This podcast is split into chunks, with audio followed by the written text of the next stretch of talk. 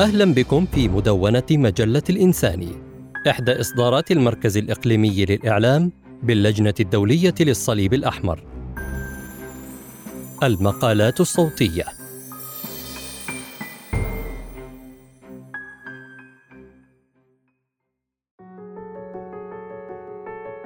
العاملون بالقانون والعمل الإنساني حدود للحرب وحدود للقانون.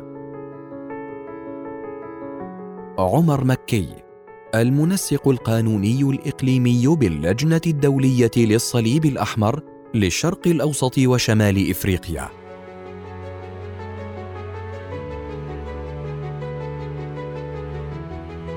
حتى الحرب لها حدود. عبارة قالها أحد مندوبي اللجنة الدولية للصليب الأحمر اللجنة الدولية منذ أكثر من خمسة عشر عاما في إحدى الدورات التدريبية على القانون الدولي الإنساني التي خصصت لمشاركة مجموعة من أرفع المدعين العامين في مصر. ولست متاكدا ما إذا كان هذا المندوب على علم في ذلك الوقت بما قد يكون لهذه الكلمات الأربع البسيطة من أثر على مستمعيه إلا أن ما أنا على يقين منه اليوم هو أن تلك الكلمات كان لها أبلغ الأثر في حياتي. في ظل النزر اليسير من المعرفة بالقانون الدولي الإنساني التي حصلناها في كليات الحقوق أذكر أنني وزملائي غمرتنا السعادة لما علمنا أن بالإمكان فعل شيء لصون الكرامة الإنسانية لأولئك الذين قدر عليهم العيش في ظل ويلات الحروب والتخفيف من معاناتهم قدر المستطاع. لا سيما أن ما أطلق عليه الحرب على الإرهاب في أفغانستان والعراق كان موضوع الساعة في العالم في ذلك الوقت. وفي أثناء ذلك التدريب اطلعنا على العديد من القصص حول المذابح التي جرت في البوسنة ورواندا وكيف كان يمكن للتطبيق الفعلي للقانون الدولي الإنساني إنقاذ الأرواح وتخفيف معاناة آلاف الضحايا. رسخ هذا التدريب إيماني بما قاله جيري سامسون ذات مرة. متى انتظمت الكلمات في صياغة محبوكة اختلف شعورنا إزاء العالم. العاطفة حاضرة. ومنذ تلك اللحظة تعلق قلبي بفكرة وجود فرع من القانون يفيض بمثل هذه الطاقة والتعاطف والدفء الإنساني الذي يمكن تقديمه للمجتمعات المستضعفة. وذلك مع الأخذ في الاعتبار أن معظم العالمين بالقانون غير معتادين على أن العواطف هي أحد جوانب العمل المهني. فنحن نميل إلى عقلنة الأمور ما يجعلها أقل إثارة للاهتمام وخالية من المشاعر في الغالب. فانجلى أمام عيني بفضل ذلك التدريب منظور مختلف تمام الاختلاف بشأن فهم القانون بوصفه استجابة لأحزان البشر المستمرة وليس فقط بصفته أداة لخدمة العدالة وتحقيقها للضحايا. لطالما شعرت طول فترة عملي في الادعاء العام أنني أريد دورا أكبر من محاولة تحقيق العدالة قد يقضي المدعي العام مئات الساعات في عملية الادعاء ما بين التحقيقات وزيارة المشارح والمستشفيات والاستماع إلى الشهود وقراءة تقارير الطب الشرعي والشرطة وصوغ معنى بربط الأدلة التي جمعت وصياغة لوائح الاتهام وحضور جلسات المحاكم وما إلى ذلك. فهي عملية تستغرق وقتا طويلا في الغالب. وكلما ازداد مستوى القضية تعقيدا استغرقت هذه العملية وقتا أطول بالضرورة. وأثناء المدة التي تستغرقها هذه العملية يظل الضحايا بلا حول ولا قوة لفترة طويلة. ومن ثم أردت أن يظهر عملي المزيد من التعاطف والرحمة تجاه الضحايا في أثناء سير إجراءات العدالة. لا سيما مع ضحايا الحرب. الأمر الذي تحول دونه المسؤوليات الصارمة للمشتغلين بالادعاء العام ناهيك عن تقديمهم أي مساعدة للضحايا.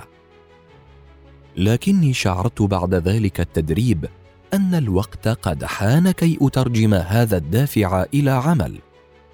فانضممت إلى الفريق القانوني الإقليمي التابع للجنة الدولية في منطقة الشرق الأوسط وشمال إفريقيا في عام 2011 كان ذلك تحديدا الوقت الذي سقط فيه العديد من دول الشرق الأوسط في هاوية النزاعات والمواجهات العنيفة في أعقاب ما يعرف بالربيع العربي. فاتسع بالتبعية نطاق الدور الذي تطلع به اللجنة الدولية في المنطقة اتساعا كبيرا. وشاركت في العديد من أنشطة القانون الدولي الإنساني في جميع أنحاء المنطقة في بلدان مثل سوريه والعراق واليمن ولبنان وليبيا وغيرها. وكنت طرفا في مناقشات بناءة للغاية مع الكثير من صانعي القرار والسياسيين وحملة السلاح ووسائل الإعلام المؤثرة حول تنفيذ القانون الدولي الإنساني في بلدانهم. حتى القانون له حدود. غني عن البيان أن مهمتي بصفتي مستشارا قانونيا للجنة الدولية تتمحور دائما حول إقناع الأطراف المتحاربة بأن احترام القانون الدولي الإنساني أمر مهم وأن انتهاك قواعده ومبادئه قد يسفر عن عواقب إنسانية خطيرة بالنسبة للسكان المدنيين وكذلك بشأن المسؤولية القانونية للجناه وهذه مهمة قد يعتبرها الكثيرون مستحيلة. ومع أن الأطراف المتحاربة تهتم اهتماما متزايدا بالقانون الدولي الإنساني من خلال تصديقها على المعاهدات ذات الصلة وإدراج القواعد القانونية الدولية في تشريعاتها الوطنية وكتيبات التدريب لديها ما تزال الحروب في الشرق الأوسط تجلب الموت والدمار والمعاناة مع اندلاعها. وظلت أرواح المدنيين هي الضحية الأولى لتلك النزاعات. فالهجمات المتعمدة ضد المدنيين ونزوحهم القسري وتدمير الممتلكات المدنية والبنية التحتية الضرورية لبقاء السكان المدنيين هي مجرد أمثلة قليلة على الأفعال التي ترتكبها أطراف متحاربة ودول وجماعات مسلحة من غير الدول بصورة منتظمة. وغالبا ما يسألني الناس وبالأخص غير المتخصصين بمن فيهم الأصدقاء المقربون وأفراد الأسرة في هذا السياق. ما الأثر الذي يتركه عملك؟ وأين نراه؟ والحق أقول إنني لا ألومهم على تساؤلاتهم. إذا كان كل ما يرون هو المزيد من الموت والدمار. فلماذا قد يتوقع أي شخص منهم أن يفكر على نحو مختلف؟ إنهم يفترضون بطريقة ما أن مقياس نجاح القانونيين المشتغلين بالعمل الإنساني هو انتهاء الحروب أو على الأقل توقف استهداف المدنيين. لكن ما لا يدركونه هو أنه حتى القانون له حدود مثلما أن للحرب حدودا. فغالبا ما يكون لدى الناس تصور ذو صبغة رومانسية للغاية بشأن القانون وتوقعات غير واقعية بشأن ما يمكنه تقديمه في مناطق الحروب. وغالبا ما تفضي هذه المفاهيم الخاطئة والتوقعات الزائفة إلى الشعور بإحباط كبير بين عامة الناس والضحايا والمختصين بالقانون الدولي الإنساني أنفسهم وتوليد خطاب رافض للقانون الدولي الإنساني ما قد يهدد بخلق بيئة ينظر فيها إلى الانتهاكات باعتبارها تافهه وتحظى بقبول أكبر. وعلى الرغم مما ذهبت إليه فإن المبرر لكتابة هذا المقال المتواضع هو إزالة الغموض عن بعض العناصر التي أرى أن هذه المفاهيم الخاطئة والتوقعات الزائفة بنيت عليها. والأمل معقود على أن يفضي تبيان تعقيدات تنظيم شن الحرب للناس إلى إذكاء إحساسهم إن لم يكن تعاطفهم تجاه القانون ومن يعملون على تنفيذه. الحرب سمة دائمة اولا وقبل كل شيء. يميل الناس إلى الخلط بين العواقب المأساوية المتأصلة للحرب والانتهاكات بحق القانون الدولي الإنساني. بالتأكيد الحرب بطبيعتها حدث مدمر. إلا أن القانون الدولي الإنساني غير معني بإنهاء الحروب أو الحيلولة دون نشوبها. فهذا هو دور مجموعة أخرى من القوانين تتجسد في ميثاق الأمم المتحدة ويفرضها المجتمع الدولي لا سيما مجلس الأمن التابع للأمم المتحدة. أما القانون الدولي الإنساني بصفته فرعا مستقلا فهو يستند إلى افتراض مفهوم وعملي بأن الحرب هي سمة دائمة وربما حتمية للنظام الدولي وحقيقة يتعين علينا جميعا قانونيين وغير قانونيين التعايش معها. وهكذا على الرغم من الإخفاق الواضح للمجتمع الدولي في حفظ السلام لا يزال القانون الدولي الإنساني يحاول تحقيق توازن دقيق بين التدابير المطلوبة لتحقيق الغرض من الحرب الضرورة العسكرية وحماية الأشخاص المتضررين من النزاع المسلح مبدأ الإنسانية وهو يسعى لأسباب إنسانية إلى الحد من آثار النزاع المسلح إلى أقصى حد ممكن. وينهض القانون الدولي الإنساني بهذه المهمة محاولا حماية الأشخاص الذين لا يشاركون أو كفوا عن المشاركة في الأعمال العدائية مثل المدنيين والجرحى والمرضى والغرقى واسرى الحرب. كما أنه يحدد حقوق المتحاربين في تسيير العمليات العسكرية والتزاماتهم ويحد من اختيار الأسلحة والتكتيكات المستخدمة لإصابة العدو. وفي العديد من المناسبات تؤدي الخطوط غير الواضحة بين فرعي القانون المنفصلين إلى خلط كبير بين ما يخفق المجتمع الدولي في تقديمه لإحلال السلام في النزاعات القائمة وما يفترض أن يفعله القانون الدولي الإنساني.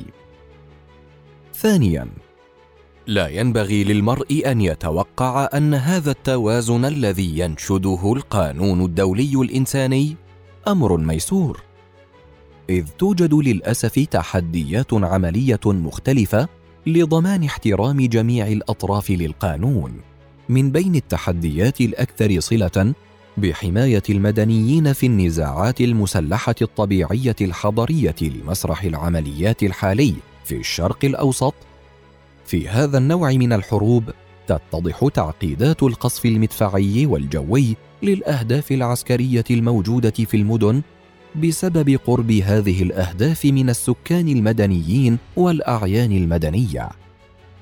علاوة على ذلك فإن الطبيعة غير المتكافئة لمعظم النزاعات المسلحة في الشرق الأوسط اليوم مع وجود فوارق كبيرة بين القدرات العسكرية للأطراف المتحاربة تعني أن الطرف الأضعف قد يفعل كل ما يلزم لإيجاد طريقة للتغلب على القوة العسكرية للعدو. وقد تشمل هذه التكتيكات اختلاط المقاتلين بالسكان المدنيين والأهداف العسكرية بالأعيان المدنية واستخدام المدنيين كدروع بشرية. ومن الواضح أن مثل هذه الممارسات تزيد مخاطر وقوع إصابات وأضرار في صفوف المدنيين. كذلك فإن الخلط بين ما هو مدني وما هو عسكري من بين المهام والأنشطة المتنوعة التي يؤديها المدنيون في النزاعات المسلحة المعاصرة فضلا عن تعقد الوسائل والأساليب الحربية الحديثة قد تتسبب في حالة من عدم اليقين في التمييز بين المقاتلين والمدنيين. وتتفاقم هذه التحديات حيثما تخفق الأطراف الفاعلة المسلحة في تمييز نفسها عن السكان المدنيين كما هي الحال في أثناء تسيير عمليات عسكرية سرية أو عندما يتصرف الأشخاص كمزارعين بالنهار ومقاتلين بالليل. ونتيجة لذلك يزيد احتمال وقوع المدنيين ضحايا للاستهداف الخاطئ أو التعسفي. ثالثا حتى إذا تم التوصل إلى هذا التوازن المنشود بنجاح فسيظل من الصعب شرح خصوصيات القانون الدولي الإنساني والفوارق الدقيقة في قواعده ومبادئه للأشخاص الأقل دراية به. ولو شئت لذكرت مثالا واحدا فحسب. فوفقا لمبدأ التناسب بموجب القانون الدولي الإنساني لا يسمح للأطراف المتحاربة بشن هجوم على الأهداف العسكرية لخصمهم إذا كان هذا الهجوم يتوقع أن يسبب خسائر في أرواح المدنيين أو إصابات بينهم أو اضرارا بالأعيان المدنية أو مجموعة من هذه الخسائر والأضرار بصورة عارضة ويكون فرطا في تجاوز ما ينتظر أن يسفر عنه من ميزة عسكرية ملموسة ومباشرة. بعبارة أخرى ثمة ظروف خاصة في الحرب عندما تكون الخسائر العرضية في أرواح المدنيين وتدمير ممتلكاتهم اضرارا جانبية مقبولة قانونا بموجب القانون الدولي الإنساني إذا لم تكن مفرطة مقارنة بالميزة العسكرية المتوقعة من الهجوم على الهدف العسكري. وهذا واقع غالبا ما يجد الشخص العادي غير المتمرس بمنطق القانون الإنساني وفلسفته صعوبة في تقبله. فالسؤال الرئيس الذي يشغل الذهن هو كيف يمكن لسيادة القانون أن تؤيد قتل المدنيين؟ أما ما لا يفكر فيه الشخص العادي في هذا السياق فهو كم سيكون امتثال الأطراف المتحاربة لهذه القواعد غير عملي؟ إذا كان القانون يفرض قيودا غير واقعية على عملياتهم العسكرية لا سيما بالنظر إلى التحديات المذكورة أعلاه. رابعا حتى عندما تحترم الأطراف المتحاربة القانون الدولي الإنساني فإن معظم وسائل الإعلام لا تهتم حقا بتغطية مثل هذا النوع من الأخبار. فهي تعتبر ذلك سلوكا طبيعيا لا يستحق النشر. على سبيل المثال من المستبعد جدا أن نقرأ في الصحف أو نشاهد في القنوات الإخبارية خبرا عن قائد عسكري أوقف عملية عسكرية لتجنب التسبب في أي أضرار جانبية للسكان المدنيين في جانب العدو. بل العكس هو الواقع. فالانتهاكات بحق القانون الدولي الإنساني هي التي تتصدر في الغالب عناوين الأخبار اليومية. والإخبار بذلك خطوة مهمة للغاية إذا وقع انتهاك بالطبع. حتى يعلم الرأي العام بما اقترف وينعقد الأمل على محاسبة الجناه ومع ذلك فإن نمط إعلام الناس بالأحداث جعل غالبيتهم يظنون أن القانون الدولي الإنساني لا يحترم ابدا في الحروب المعاصرة. ويتفاقم هذا المنحى بطبيعة الحال بسبب وسائل الإعلام شديدة الاستقطاب والانحياز والاستغلال. إذ غالبا ما تستغل تلك الوسائل انتهاكات القانون الدولي الإنساني كأداة دعائية لصالح أحد طرفي النزاع ضد الآخر. بالإضافة إلى أن التكنولوجيا الحديثة بصورة أساسية استخدام الهواتف الذكية ووسائل التواصل الاجتماعي تتيح نشرا فوريا لأي خبر إلى العالم بأسره تقريبا دون أي تحر للواقع.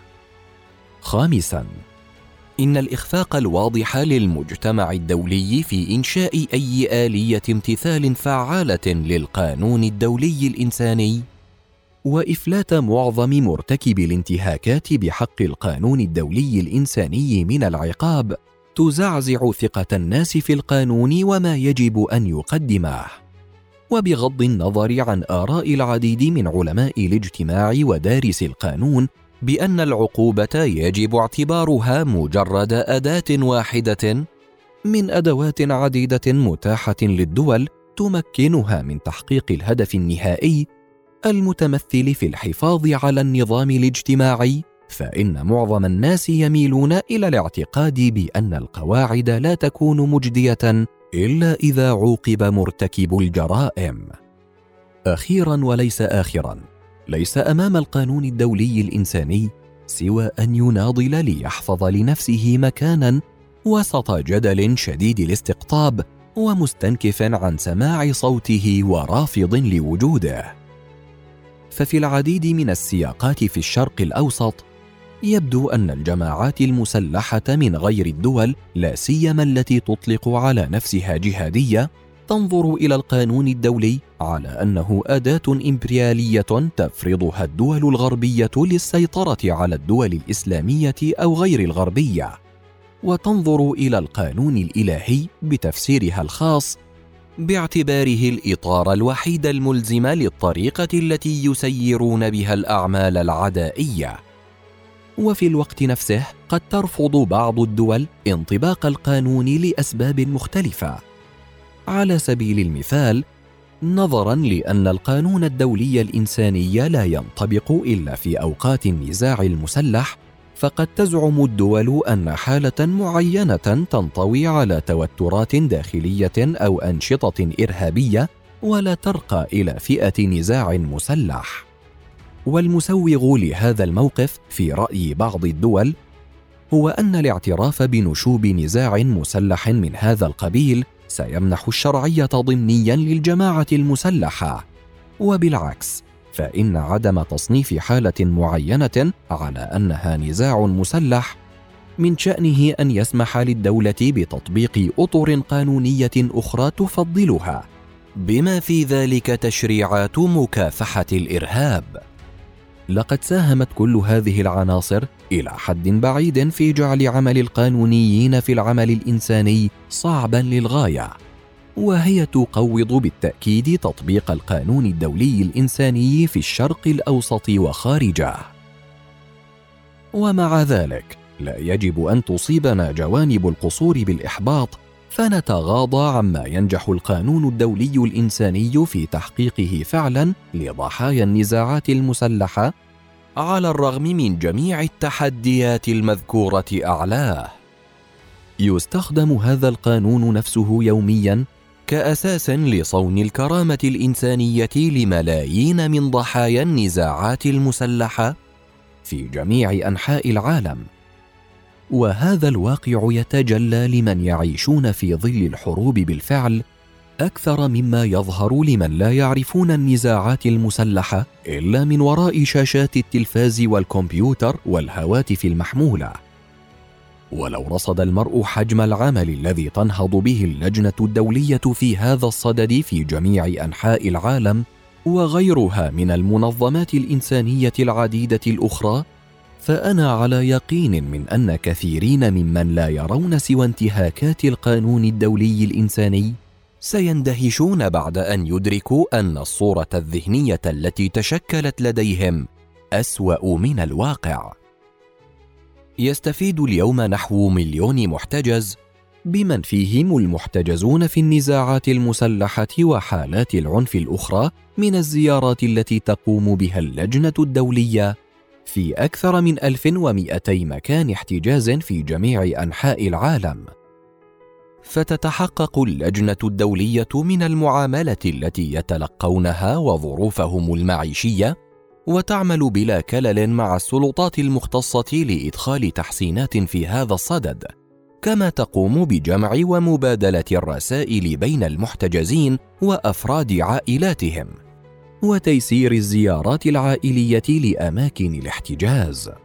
وتعمل اللجنة الدولية أيضا في العديد من الحالات وسيطا محايدا لتيسير الإفراج عن المحتجزين ونقلهم. وتعد عملية الإفراج الأخيرة عن 1081 شخصا محتجزين سابقا فيما يتعلق بالنزاع في اليمن في تشرين الثاني نوفمبر 2020 مثالا معبرا عن هذا الدور.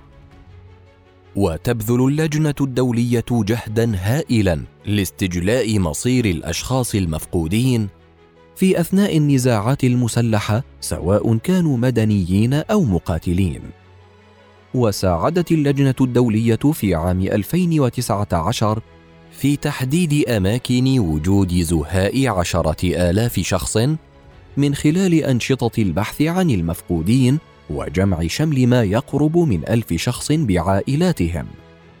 ناهيك عن المساعدات الطبية والمعيشية التي يتلقاها المدنيون المتضررون من النزاعات المسلحة فضلا عن إعادة تأهيل البنية التحتية الأساسية. مع الأخذ في الاعتبار أن جميع هذه الأنشطة الإنسانية تجري بالتنسيق مع الأطراف المتحاربة ما يسمح للجنة الدولية بتقديم هذه الخدمات لمن يعتبرونهم أعداء لهم. وما أرجوه من قارئ الكريم مرة أخرى ألا يسيء فهمي. فأنا لا أزعم هنا بأي حال أن القانون الدولي الإنساني يحظى باحترام جميع الأطراف المتحاربة طول الوقت أو حتى أنه لا ينتهك مرارا. فالأمر أبعد عن أن يكون كذلك. لكن ما أحاول قوله هو اولا أن هناك فجوة كبيرة بين ما يعد به القانون الدولي الإنساني العالم وتوقعات الجمهور من هذا القانون.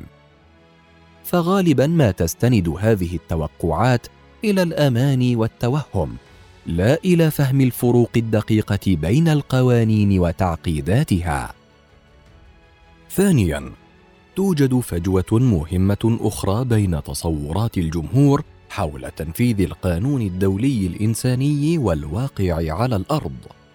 ولو شئنا التبسيط لقلنا إن جمهور الناس غالبا ما يتجاهل أنه ومع انتهاك القانون الدولي الإنساني بالتأكيد في العديد من أنحاء العالم اليوم فإنه يحظى أيضا بالاحترام الكافي إلى الدرجة التي تجعله يهم فعلا الكثيرين من ضحايا النزاعات المسلحة على الرغم من كل التحديات المذكورة أعلاه. فهذا القانون في معظم الأحيان هو كل ما يملكه هؤلاء في أيديهم للمطالبة بأي حق من حقوقهم في أوقات الحرب. إن الأصوات التي تثير مخاوف جادة بشأن عدم احترام القانون الدولي الإنساني لها ما يبررها والحاجة إليها ماسة إذ يتعين علينا جميعا. التعامل مع حالة عدم الامتثال للقانون والعمل الجاد لإصلاح الوضع معا. لكن ما يقلقني هو أن هذه المخاوف تتحول تدريجيا إلى شعور عام باليأس والتشاؤم وإلى نزعة تفكيكية. إذا سادت هذه المعاني لتجاهل القانون باعتباره غير ذي قيمة فإن العواقب بالنسبة لضحايا النزاعات المسلحة ستكون كارثية. وبعبارة أخرى إذا تخلى الناس عن القانون الدولي الإنساني فسوف يعني ذلك أننا نتخلى عن الجرعة الوحيدة الموجودة من الإنسانية وإن تكن قليلة. التي تصل إلى البشر المتضررين بالفعل في مناطق النزاع. وفي النهاية أعتقد أننا يجب أن نذكر أنفسنا دائما بأن الحروب كانت وستظل عنصرا مدمرا في عالمنا. ويؤكد لنا الواقع يوما بعد يوم أننا بحاجة إلى التعايش مع تبعاتها دون الشعور بالإحباط ودون تصور حلول مثالية لها. ويجب ألا نتجاهل الواقع السياسي للحرب والقانون وأن إنجازنا بصفتنا بشرا على العموم وعاملين بالقانون في العمل الإنساني على وجه التحديد سيكون على الدوام ناقصا وضئيلا للغاية لأن العمل الذي ننهض به محفوف دائما بالعديد من السلوكيات البشعة التي غالبا ما تفسد الإحساس بأي نصر نحققه.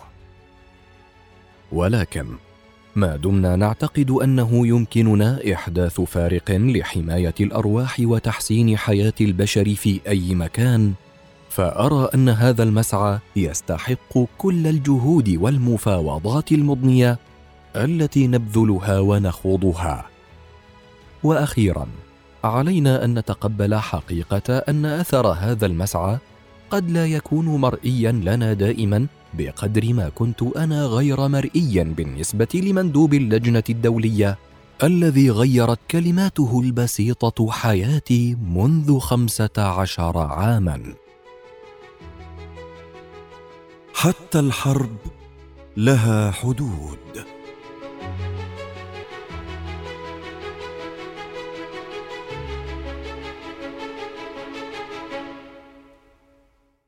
شكرا للمتابعة. للاستماع إلى مزيد من المقالات زوروا الموقع الإلكتروني لمجلة الانساني blogs.icrc.org الانساني استمعتم إلى هذا المقال بصوت مؤمن المدرك محمد محمود.